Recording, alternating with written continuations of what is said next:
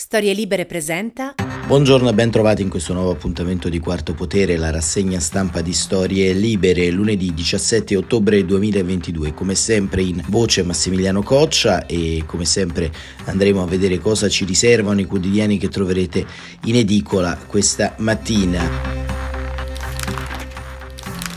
Ma prima di iniziare un rapido aggiornamento da Kiev perché secondo le agenzie di stampa due esplosioni sono state udite qualche minuto fa nella eh, capitale Kiev, è l'AFP che ce lo riferisce e secondo un altro lancio di agenzia la capitale sarebbe sotto attacco di droni eh, suicidi, un altro lunedì di paura quindi nella capitale ucraina, un altro lunedì che si prospetta insomma difficile per eh, la politica internazionale. Va da sé che ovviamente se vi saranno aggiornamenti entro il termine di questa rassegna ve ne daremo conto e sicuramente domani approfondiremo come sempre ancora di più quello che sta accadendo. E c'è eh, diciamo tra le prime pagine dei giornali ovviamente i temi del governo che va via via componendosi. Tra qualche giorno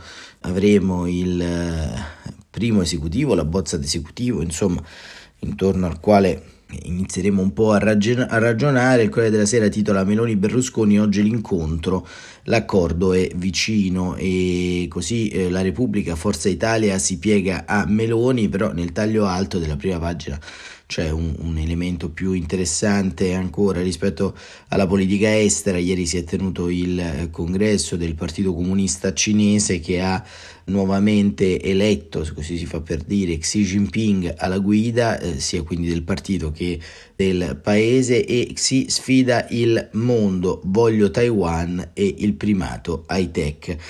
La stampa, mai più furia nazifascista, titola con questo virgolettato di Giorgia Meloni, il giornale diretto da Massimo Giannini, che da qualche giorno è invaso, possiamo dire, da una sorta di famelica voglia di accreditarsi presso la leader di Fratelli d'Italia. Anche ieri, a che tempo che fa, insomma, ha ribadito diamogli tempo vediamo quello che fa, vediamo se le sue proposte sono credibili o meno, insomma mm, diciamo un comportamento che va anche con un po' di pari passo con il cambio di rotta sulla questione ucraina, ma anche qui staremo a vedere. Libero, oggi l'incontro tra i due, i due sarebbero Silvio Berlusconi e Giorgia Meloni, l'offerta di Giorgia a Silvio.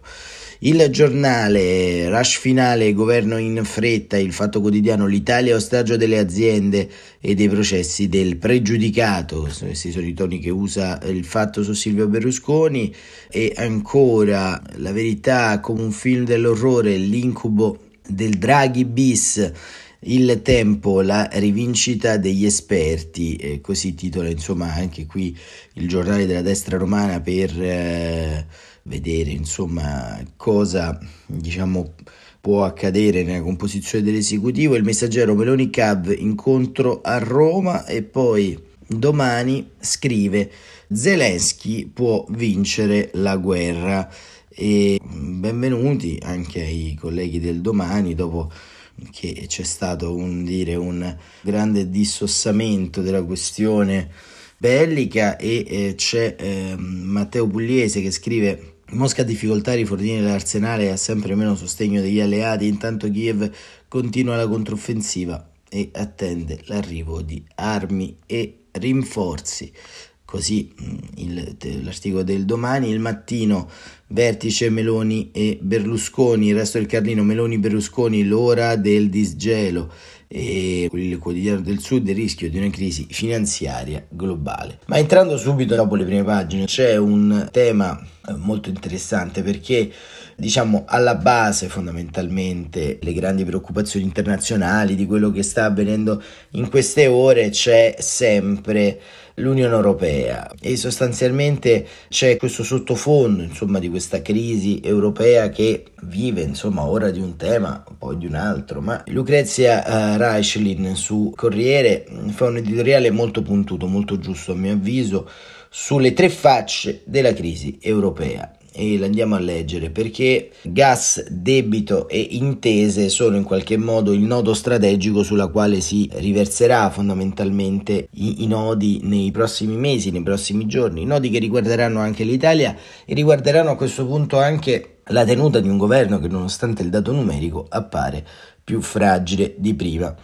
E eh, Lucrezia Rachlin scrive: Si è appena concluso a Washington l'incontro autunnale del Fondo Monetario Internazionale e della Banca Mondiale a cui hanno partecipato, come tradizione, banchieri centrali e privati, ministri delle finanze, politici e accademici. Si è respirato un grande pessimismo, rafforzato dalle revisioni al ribasso delle previsioni dell'FMI per l'economia globale. Come è stato abbondantemente discusso dai giornali, il fondo prevede per l'Italia nel 2023 una crescita negativa del meno 0,2% che contrasta con il 0,7% più stimato dal governo uscente.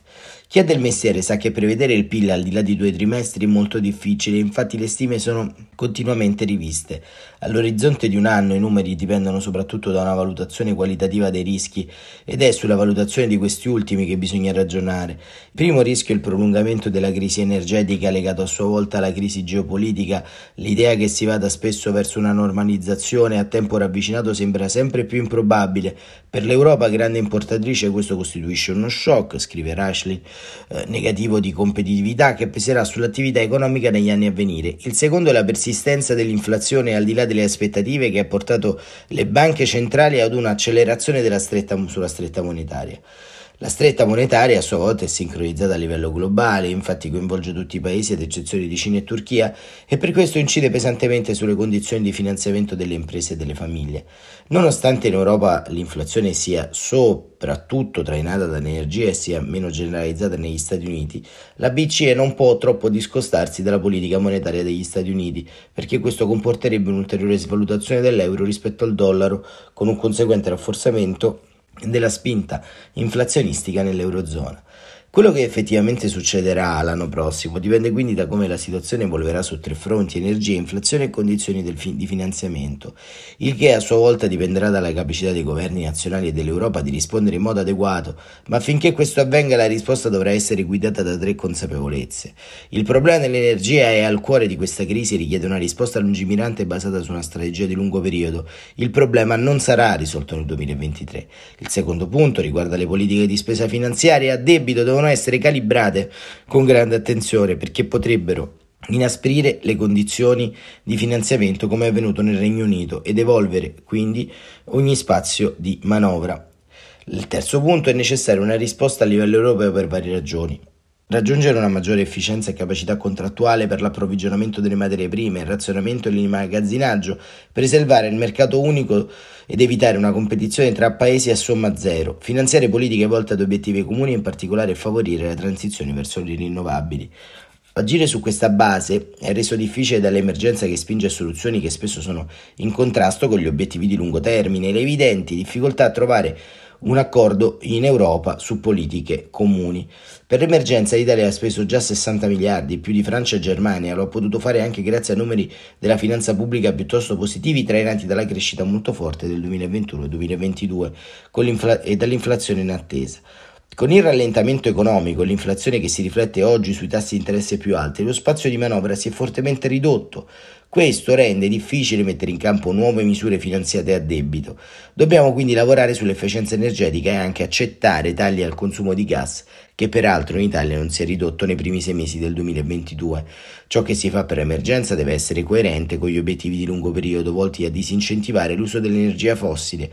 Da questo punto di vista il tetto al prezzo del gas non è la soluzione e chiude eh, sostanzialmente eh, Lucrezia Reichlin eh, ricordando appunto che la demonizzazione della Germania che ha stanziato non speso 200 miliardi in un fondo speciale dedicato a tutti gli sborsi legati alla crisi energetica per i prossimi due anni non è molto utile e neanche giusto, più utile battersi per dotarsi di strumenti operativi e legali per muoversi nel mercato come un agente unico, con gli ovvi vantaggi di scala. Inoltre la richiesta di un fondo finanziato con debito comune sul modello di quello che si è fatto per il Covid il Covid sta a cuore ai paesi più indebitati come l'Italia, ma è evidente che non è un passo scontato. E conclude dicendo questa trattativa è un test per capire se l'Europa saprà ritrovare il compromesso necessario per andare verso una vera e propria politica energetica comune, facendo le riforme necessarie e rafforzando il suo impegno per gli obiettivi verdi. Se riuscirà sarà un altro passo verso una maggiore integrazione, se fallirà l'Italia e ogni altro Stato dell'Unione subirà una perdita di competitività e dovrà fare i conti con una, maggiore, una maggiore volubilità rispetto alla sicurezza energetica. È una partita che si gioca oggi, ma guardando al futuro, il cui esito avrà implicazioni per il nostro paese per i prossimi decenni. Ecco perché questo articolo molto strutturato di Lucrezia Raici ha aperto questa rassegna, perché queste tre ragioni, queste tre vertenze sono in qualche modo i tre elefanti nella stanza che anche nell'arco di queste ore sostanzialmente non si stanno uh, risolvendo. Perché ovviamente abbiamo di fronte, diciamo, tre grossi diciamo, scogli, soprattutto come dice la Reichlin, per il futuro del nostro paese, perché ovviamente il prossimo governo dovrà più trattare di questo che dei ministeri a Silvio Berlusconi o delle smanie eh, di protagonismo di Matteo Salvini. Capite anche qui la grande differenza, la grande, eh, il grande scostamento tra la realtà e la proiezione ideale che subiamo in eh, questi anni, in questi mesi, intorno a queste vicende. Ma proprio sulle consultazioni al Quirinale e sulla formazione del nuovo governo, Marzio Breda, autorevole quirinalista del Corriere della Sera, ci aggiorna su quella che è l'idea un po' del Quirinale, perché eh, il Quirinale, eh, secondo Breda, starebbe esaminando più variabili si presenteranno insieme o divisi, è un problema loro, al Quirinale non ci sono schemi fissi, l'importante è che abbiano i numeri per dimostrare di essere un'alleanza coesa e serve poi, una volta confermata l'esistenza in vita del patto uscito vittorioso dal voto, che indichino in modo univoco chi vorrebbero come premier. Tutto qui e avranno la strada spianata. Fino a pochi giorni fa l'appuntamento delle consultazioni di Mattarella sembrava una facile esame di aritmetica politica, con un nome ovvio da pronunciare, quello di Giorgia Meloni. In realtà, dopo lo scontro tra lei e Silvio Berlusconi, la sfida di far nascere un governo di centrodestra si è complicata. I pontieri dei contendenti sono a lavoro per costruire un'intesa e a quanto pare dovrebbero farcela. Da qui a giovedì i tempi non sono strettissimi e alla mediazione guarda con fiducia anche il Colle per tenere a battesimo la diciannovesima legislatura, passaggio urgente da delle emergenze che premono. Certo, anche se si procede step by step, lassù si è pronti a qualsiasi variabile. La prova di forza tra i due leader infatti non pare solo un incidente in aula. Nel caso di una mancata tregua si profila il rischio di possibili ristrutturazioni partitiche, con consolidamento di alcune forze e processi di transizione dentro la stessa maggioranza, per cui nulla va escluso. Se per esempio al momento di proporre il suo candidato per Palazzo Chigi Berlusconi prendesse tempo, con un ci voglio pensare un po', il capo dello Stato si potrebbe inibire la possibilità di dare un mandato a Meloni. Sarebbe poco praticabile anche un preincarico come quello che ebbe Bersani nel 2013 da Napolitano, tentativo che dopo inutili sforzi non si tradusse mai in un incarico pieno, come il segretario del PD desiderava. Del resto, il presidente non farebbe davvero un favore alla leader di Fratelli Italia, posto che lei accettasse di correre un analogo azzardo nella consapevolezza di non essere più ripescata qualora ne uscisse sconfitta. L'alternativa per Mattarella sarebbe di prendere tempo convocando un consulto supplementare, ma lo sconsiglia la difficile situazione generale che non permette uno stallo. Potrebbe infine affidarsi a un esploratore e in tal caso un'eventualità il nome è quello di Ignazio La Russia, secondo carica dello Stato e storico interlocutore dei duellanti ma se ci si riducesse a questo vorrebbe dire che tornando alla matematica saremmo a zero. E queste sono le variabili di Mattarella, variabili che sostanzialmente destano una certa preoccupazione, ma diciamo anche eh, che forse questa eh, politica sostanzialmente si presta diciamo a un gioco eh, delle parti che ci ricorda la vacuità della eh, sensazione che in qualche modo non ci sia nulla di stabile, nulla di definito. Ed è quello che scrive anche Federico Geremica in una lunga analisi sulla stampa, eh, che noi andiamo a leggere per alcuni tratti. Geremica fa un'analisi molto interessante dal titolo Politica in ostaggio di alleanze liquide. Se la rivoluzione non è un pranzo di gala, come annotava il dittatore cinese, in questi giorni abbiamo avuto la conferma che anche a sei meno traumatico cambio di leadership non lo è, anzi l'attimo in cui un declino diviene ufficialmente certificato è spesso segnato da scontri e tradimenti e dal fragoroso esplodere di segreti e rancori prima insospettabili. Si potrebbe sostenere dunque che le scosse che scuotono oggi il centrodestra non possono sorprendere, che fossero in fondo prevedibili e che tutto, insomma, rientra nella normalità, ma sarebbe un'analisi pigra che rischierebbe di non cogliere l'aspetto forse più interessante e preoccupante di questo traumatico passaggio. E eh, questo passaggio è appunto relativo al fatto che eh, si pensava che una tale quantità di astio e di sottaciuto dei ricatti fosse malattia esclusiva del centro-sinistra, culla e generatore di ogni personalismo e di ogni rancore. Ma già la parabola dei 5 Stelle aveva avvertito che in fondo non è così. Ora arriva la conferma che anche nel centro-destra, sotto la cenere dei finti sorrisi, covava un incendio e la circostanza che divampi nella fase di gestazione di un nuovo possibile governo non fa che drammatizzare ancora la situazione. E andiamo a vedere che cosa dice in fondo? In un quadro così perennemente fluttuante non sarà facile per il centro-destra varare un governo che somiglia al prodotto di una coalizione tra alleati. Immaginare per esempio che possa giovarsi in quanto a solidità di un cosiddetto asse tra Meloni e Salvini fa sorridere. Gli scontri e veti sul Ministero dell'Interno sono di ieri e le ferite aperte del fuoco della battaglia per il Quirinale sono di quelle destinate a non chiudersi mai. La stessa Premier in sembra incerta sullo stile da adottare, prima fa riunioni di ore, per cancellizzare il suo esecutivo, ma poi perde la pazienza, riveste i panni della leader, batte i pugni sul tavolo e tira un, fuori una questione. Io non sono ricattabile, sulla quale dei chiarimenti appaiono indispensabili. E Berlusconi, che di solito ricatta sui ministeri o su altro, e lo faceva anche quando la nominò giovanissima ministra della Repubblica, un po' maggioritaria e un po' proporzionalista anche Giorgia Meloni, insomma, ma una confusione, spesso per i partiti un'utile confusione che non può durare ancora a lungo, pena danni irreversibili all'intero sistema. La scena è indebitamente ingombra di leadership vere o presunte destabilizzanti o in perenne poli- polemica tra loro. Ci si sente leader ormai e dunque nella condizione di dettare condizioni anche col 4-5%, ma nei sistemi realmente maggioritari non funziona così. Dunque occorrerebbe decidere, il centro-destra sembrerebbe puntare sul presidenzialismo e il centro-sinistra ancora tace, diviso anche su questo. Si potrebbe partire dall'analisi di quel che c'è. L'Italia ha tre sistemi elettorali diversi per comune, regione e governo del paese. I primi due sono classificamente maggioritari, l'ultimo è l'ibrido di cui dicevamo. Quale funziona meglio? Quale rende più chiara e netta la scelta dei cittadini? La risposta non sarebbe difficile, ma occorrerebbe che i leader veri o presunti si mettessero d'accordo, cosa come sempre non facile quando in ballo c'è un po' del proprio potere personale. E così Federico Geremicca sulla stampa ci dà un altro esempio fondamentalmente del versante che si troverà ad occupare questo governo, ovvero il fronte delle riforme, la crisi delle riforme, la crisi della Carta Costituzionale, la crisi del sistema politico. Ecco, in conclusione, questo potrebbe essere il grande afflato di diversità rispetto alle azioni del passato da parte di Giorgia Meloni, trovare una crisi alla cosiddetta seconda repubblica mai nata, la terza che è stata la repubblica del grillismo, questa quarta repubblica sostanzialmente potrebbe nascere sotto altri aspetti, ma non sarà così e non perché uno non si fidi o meno di Giorgia Meloni, ma perché il campo, il contesto è ancora un contesto vecchio, un contesto acido, un terreno difficile da eh, in qualche modo bonificare, eh, insomma non c'entra nulla l'appartenenza politica e il refrain delle bonifiche mussoliniane, bonifica inteso di sanità del quadro politico. Eh, chiaramente non si può cercare di costruire un edificio nuovo con delle vecchie fondamenta.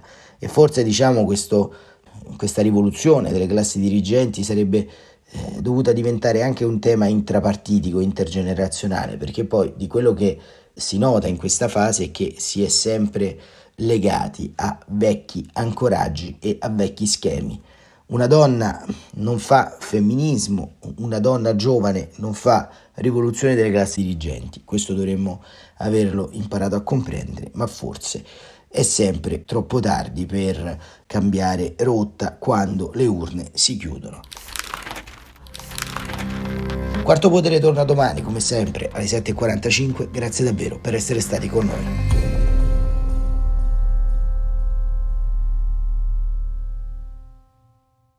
Una produzione storielibere.fm di Gianandrea Cerone e Rossana De Michele. Coordinamento editoriale Guido Guenci.